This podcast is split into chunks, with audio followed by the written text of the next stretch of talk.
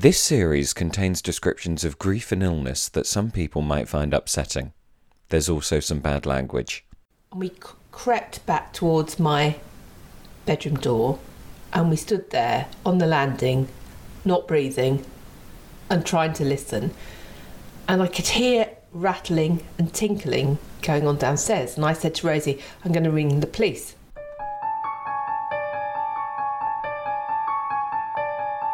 I'm Rosie. I believe in ghosts. I'm Tristan, and I don't believe in ghosts. And I'm Sarah. I haven't made up my mind yet. Last year, we put a call out on social media asking for real life ghost stories. Since then, we've been travelling across the country to visit those who believe they have experienced ghostly goings on. Welcome to Ghost on Toast.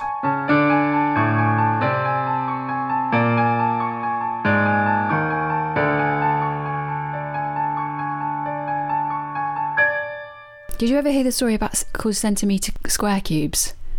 Oh, it used to No. shit me up. Okay, so it was a story about a babysitter.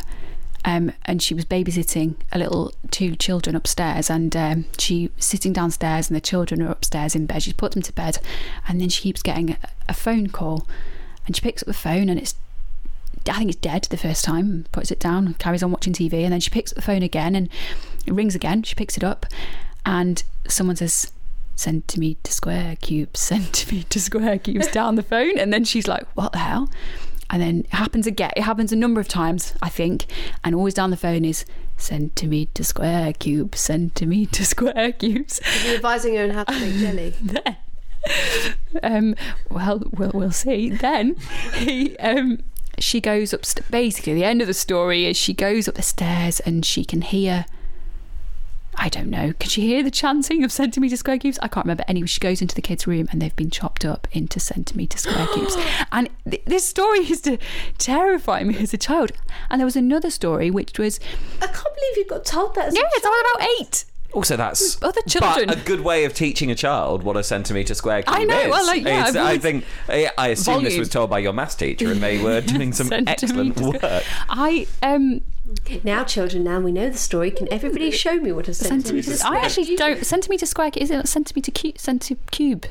Centimeter cubed is volume. I don't know. I Yeah, actually, a square. That a doesn't square. make cu- a sense. squ- actually, a square cube is that is makes- every kind of cube. Yeah. There isn't a cube that isn't a square cube.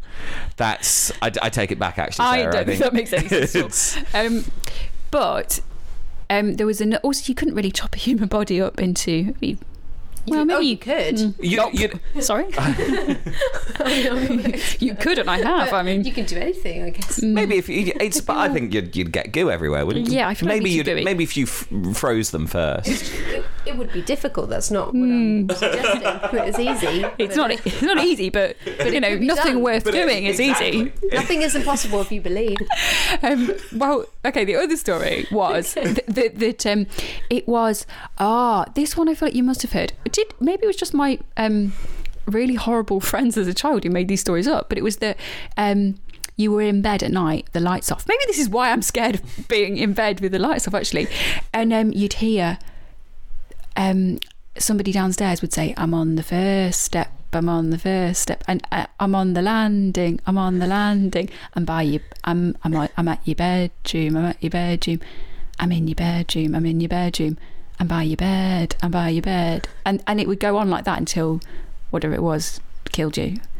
And it, it- I can't, again, that's not the full story, but the, You've, you've missed out several I stairs, for example. the it would it would be we'd all we'd all chant it. We'd all go, "I'm at your doorstep. I'm at your doorstep." You know, it used to absolutely terrify me. I used to come in crying because I was scared. Like, so so The yeah, summary of this I. conversation is just how traumatized. There wasn't much to do in the Midlands, was there? I feel like that's what We had I'm. a lot That's what I'm time taking on. away from this. I just, I don't know, just got really vivid memories of ghost stories growing up. So I hmm. just, and then when I was a, a teenager, I didn't watch horror movies at all because I was terrified, obviously tra- traumatized from these tales. And then me and a friend started watching them in her very creepy old house actually and we got a big group of us together and started watching them and from then on I just kind of bit of an addiction really and now um me and Dan my boyfriend we go to the cinema a lot um, to watch. In fact, that's all we see at the cinema is, is horror. And I'd say we watch two a week at least. Like, yeah, we, we're really. Oh, I can't Obsessed. do horror. I can't do it. No, neither can I. I just, I, I don't want to be scared. And why do you think that is, Tristan, for you? I, ju- I just don't.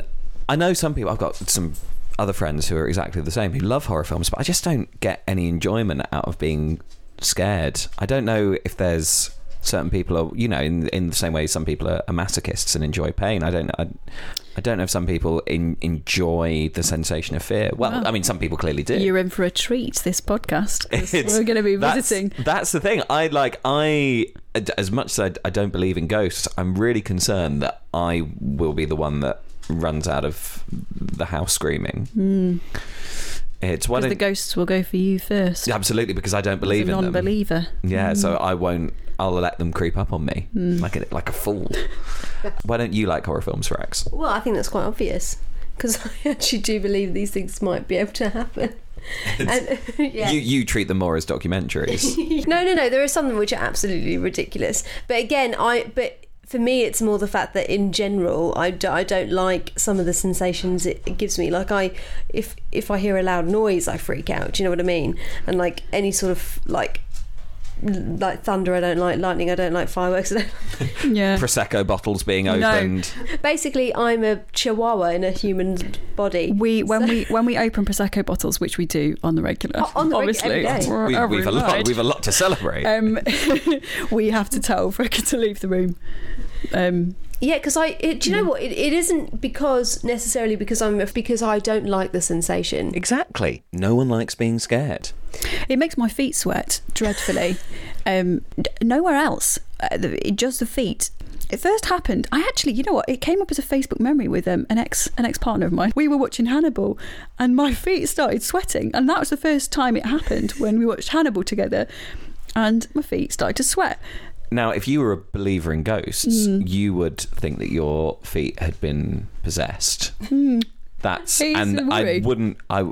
I mean, I'd still, I'd still get them checked out at a doctor. Yeah, It's it's they're all right now. Just looking down at them, they're okay now. Well, there's nothing I'm scary not, going I'm not on. frightened Well, yet. when we go round and visit other places, maybe we should do like a you know check in with you every time. we should yeah, put a little- sweaty are your feet? Are? Little- I don't know, a little One to ten. thermometer in yeah. my Well, I, I think yeah, I think that's probably a very sensible thing to do. Or we just put on quite absorbent socks, and then at the end we just wring them out, and we're like, Yeah. oh, very scared. measure. This week, we're visiting our friend, who's confusingly also called Rosie, and her mum, Lizzie. A few years ago, they experienced something very odd in their own home. We have to apologise for the slight distortion on Lizzie's microphone in the following interview. Perhaps her potentially haunted house was a bit too much for our equipment.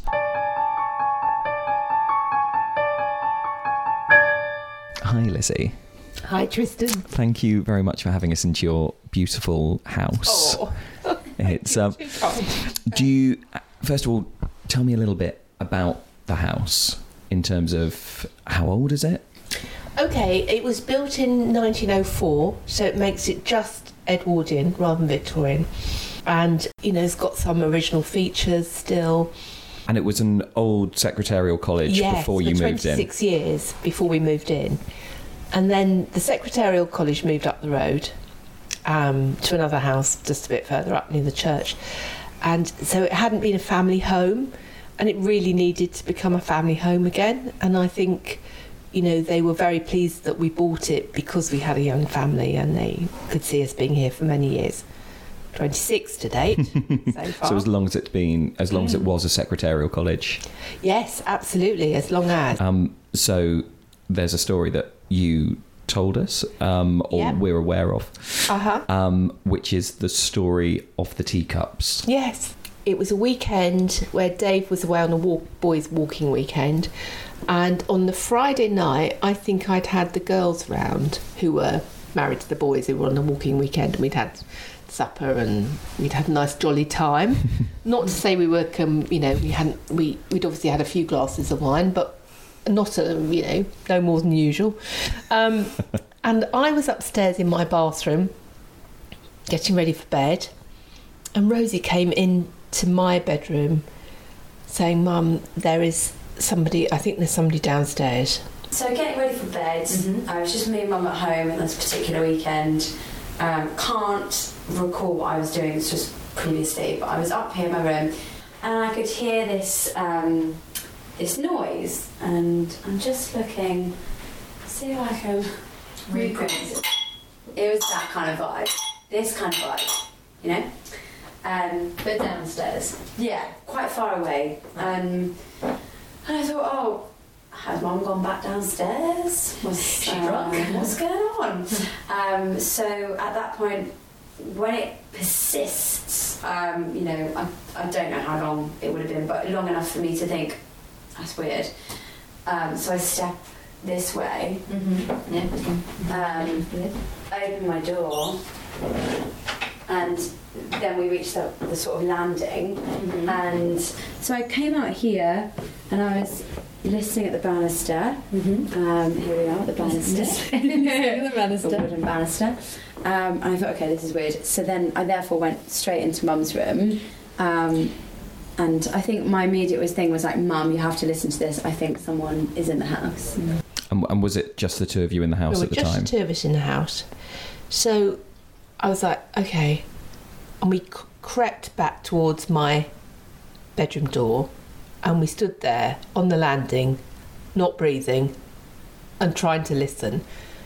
And I could hear rattling and tinkling going on downstairs. And I said to Rosie, I'm going to ring the police. So I dialed 999 and I said, I think there's somebody in our house. And um, this whoever it was said they would send somebody along. And after about another five minutes, I thought I said to Rosie, "No, I'm going to go downstairs. I'm going to go and look. You know, how can there be anybody in the house?" Da, da, da. So I went downstairs. I went all the way down to the basement. I looked in every room, behind sofas. Could not hear or see anything. And with that, there was a knock on the front door, and I thought, oh gosh, no, the police are here now. What am I going to say to them? So these two policemen came in. I said, look, I'm so sorry. I really think I've wasted your time. I can't find anybody in my house. The doors aren't open, the windows aren't open, the cat's asleep on the sofa or wherever the cat was asleep. And this guy came into the kitchen and we were talking and looking around. In fact, they looked over the house Yeah. as well, which was very reassuring because, you know, actually, this house at night time can be a bit creaky. And this guy suddenly looked at me and he said, "Do your um, what? Do, is that normal? How your um, teacups are?" Because I'd said there were these tinkling noises. It is worth saying at this point that Lizzie has a rather beautiful collection of teacups and saucers in her kitchen. She has collected about a hundred of them, all different colours and shapes and sizes. They are displayed on a large wooden dresser in their family kitchen. Over and I thought, "Oh my gosh, there are cups that are turned upside down. A jug was on its side." And I thought, could the cat have jumped up there? And I thought, no, that couldn't have happened because this, this noise went on hmm. and on. And Rosie had heard it in her room and come, come to get me, and we both listened. We could both hear it very plainly. I mean, over the years, I thought, oh, but you know, there might have been a mouse up there. But But so the teacups normally are sort of the right way up. yeah, so I normally put a, cu- a cup on top of the saucer. Yeah, just as So you things normally were would. all over the place. It was really incredible. So It's like, oh my gosh, like it had been shaken. like somebody had run over it. Not, not run it, you know, like something had turned things over. So they'd actually been completely turned over. yeah, or they were literally on their sides. You know, instead of being like a cup on top of a saucer, Yeah. They were turned over. And there were several of them. And it was like, well, that could have been the noise that we heard. The police were very reassuring. They went away. Rosie and I both slept through the night. No more noise on that occasion. But I remember thinking, okay, something's happened in our kitchen tonight, but I don't feel anxious. So you didn't you didn't feel scared. You didn't No. feel frightened. No, We went into the kitchen with Rosie to see the teacups for ourselves. Rosie told us what she remembered, and we discussed our theories about what might have happened in there. Could the police have turned over the cups as a joke? The policeman gestured over to them. Lots of them had been turned over, mm. so they were sitting on top of their saucers, but the wrong way up. And, but they weren't just all, there was something were like on their sides, right? And That's the way that Mum remembers them. In my memory, and that's not to say that um, there weren't some on their sides. The the thing that really sticks with me is that lots of them had been turned right over. like this. Yeah, yeah, exactly like that. Yeah. Yeah. Any sort of like inkling that it could have been one of the cats or anything like that? Well, I think when you're trying to explain that kind of thing, you think through those sorts of narratives. Mm. But in my mind, we only had one cat at the time, and it would have been very unusual for him to jump up there, seeing as we'd had this set up for years beforehand, had never done so before. And had he have done that, I think he would have just jumped straight up. There probably would have been a big one-off crash, and he would have scarpered. Yeah. And, and also, what strikes me is he's obviously like you were listening at the top of the stairs for a longer time, and you could yeah. hear because I kept thinking some kind of earthquake or some kind of like I don't know. An earthquake seems a little unlikely. We did wonder about the cats, though. But if, as Rosie remembers, the cups had been turned upside down, how is this possible for an animal? Unless the cat had suddenly developed opposable thumbs. But could it really have been a ghost playing a trick? when I'm in this house, I always have a happy feel. You know, it's like a. Mm-hmm. It's, there's some, there is definitely something, and it's not that I believe that a ghost is going to pop out and go hi, but there is a feeling of a presence. There have been times where I've thought, oh, I think I, I think there might be somebody on the landing. There have been moments where fleetingly, in the past, long time ago, where I thought I might have seen somebody, but they they haven't happened very often. But I have I have another story that's not related to the house. Do you want to hear about that or not? Yes. Okay. Yeah. So again, it happened a long time ago, but s- stuck with me as soon as it happened. Um, my best friend Linda, who I trained with and knew from the time I was eighteen. Um, we were out one night at a friend's Christmas gathering party, and uh, um, she was another nurse, and all of us who trained together were there, along with some of Celia's other friends. And we'd gone over, one of us had driven in our old space cruiser. And as we piled back into the car at the end of the evening, Linda said to us, she said, Oh gosh, she said, something happened tonight. And we were like, What happened? She said, Well, this lady came up and she put her hand on my shoulder and she said to me, I hope you don't mind, but I need to give you a message from the spirit land. We went, Oh, yeah. they said, And apparently, this person had said to this lady to tell Linda that they were with her all the way, they were going to be beside her.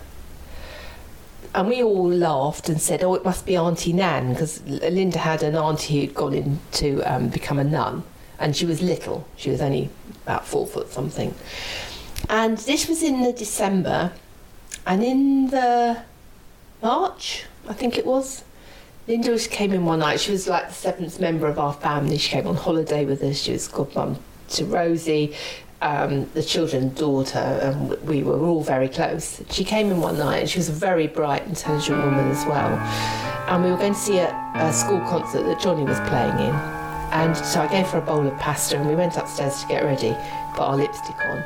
And she said to me, what does it mean when your nipple's inverted? So because I was her best friend, I said, show me. So she pulls her jumper up, age 42, massive, obvious lump, total nipple inversion. Mm-hmm. And on the spot, I thought, oh, she's going to die.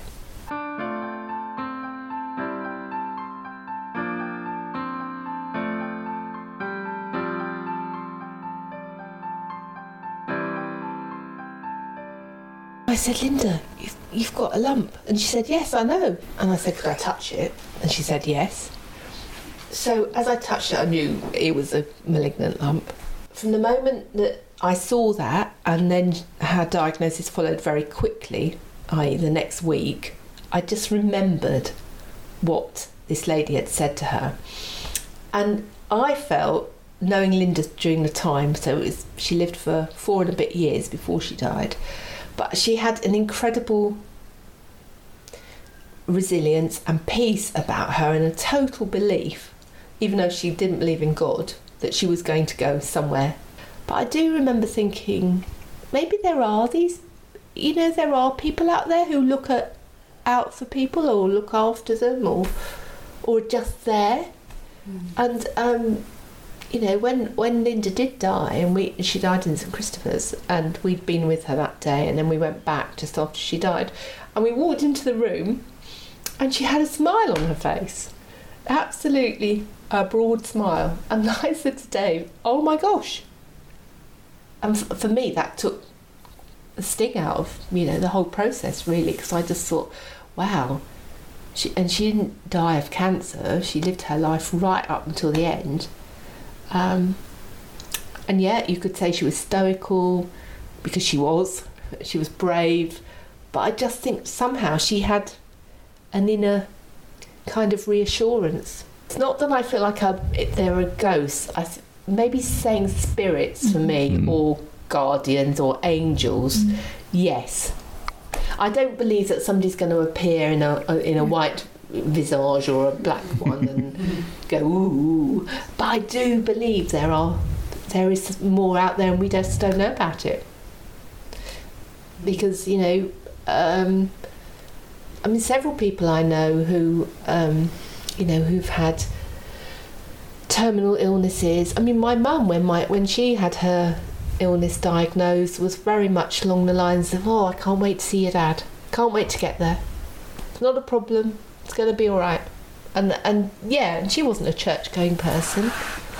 Um, But it's it's comforting, I suppose, both. Oh yeah, both religion and Yeah. you know, or just a, you know, to be honest, if I thought I was just going to end up under the ground somewhere and a nice flower might grow on top of me, I'd be happy with that. Because obviously in this country we don't talk much about death and dying, and and yet it's a one sure thing they say apart from taxes, it's gonna everybody's going to experience. And actually, I suppose, you know, when you're young, you may have more anxiety about that kind of, you know, oh, I'm going to die one day. But when you get older, it's a different thing. It's, you know, you realise that you probably couldn't go on forever. Um, and that's inevitable and it happens to everybody. Um, not that you want to pop off too quickly. yeah. But I do, I do. I remember when Linda died thinking, oh my gosh, that has really taken the sting out of that process for me. Because, yeah, she did a really good job of it. Linda's story wasn't the story we'd come to record. But it was a reminder once again of how ghost stories so often lead us down a different path. Before we left, Lizzie told us something that made us smile. It was Linda who started her teacup collection years before by buying her the very first set. Thank you to Rosie and Lizzie for inviting us into their beautiful home and sharing their stories with us.